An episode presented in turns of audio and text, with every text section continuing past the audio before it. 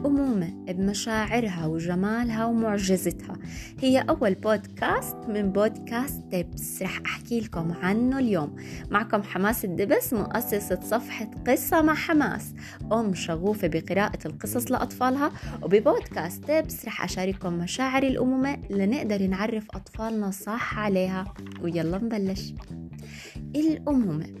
هاي الكلمة يعني المنبر يعني الحب يعني العطاء يعني تكوني المحتوى الثابت والرئيسي والأشمل بحياة الطفل.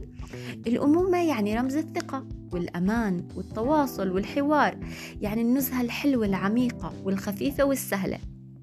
الأمومة يعني تكوني الثبات والمصدر. انت جوجل بحد ذاته. انت الشمس والقمر والنجوم.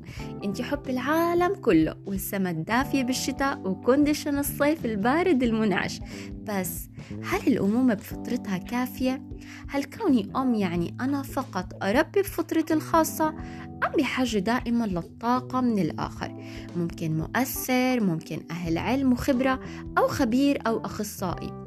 طيب بس تسمعي أو تقرأي أو تشوفي تقنيات الآخر مدى تأثرك قديش بيكون؟ هالأسئلة اللي براسك دايما بتسأليها كيف بدي أتعامل بس طفلي يعمل كذا أو كذا أو كذا؟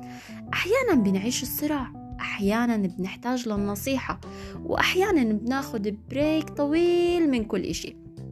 واللي بتفكري فيه بتتعلميه. وبس بتتركي الوقت ليحكمك. وفجأة ممكن تطلع القوة اللي جواكي تخليكي مصدر ذاتك ولا شيء آخر وبحثك وانفرادك بوصلك لكل الحلول.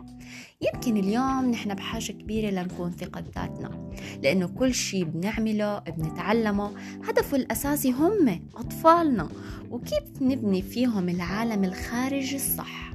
السليم والمستقل والرائد والثقة.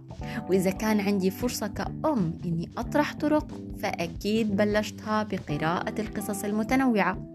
واللي أهمها التعريف عن المشاعر مشاعر الأمومة بحد ذاتها بتخلي مشاعرنا فياضة. وتقديم التعريف الصحيح هو الأساس. طيب كيف أبلش وأرسم خطة صح؟ اتعرفي.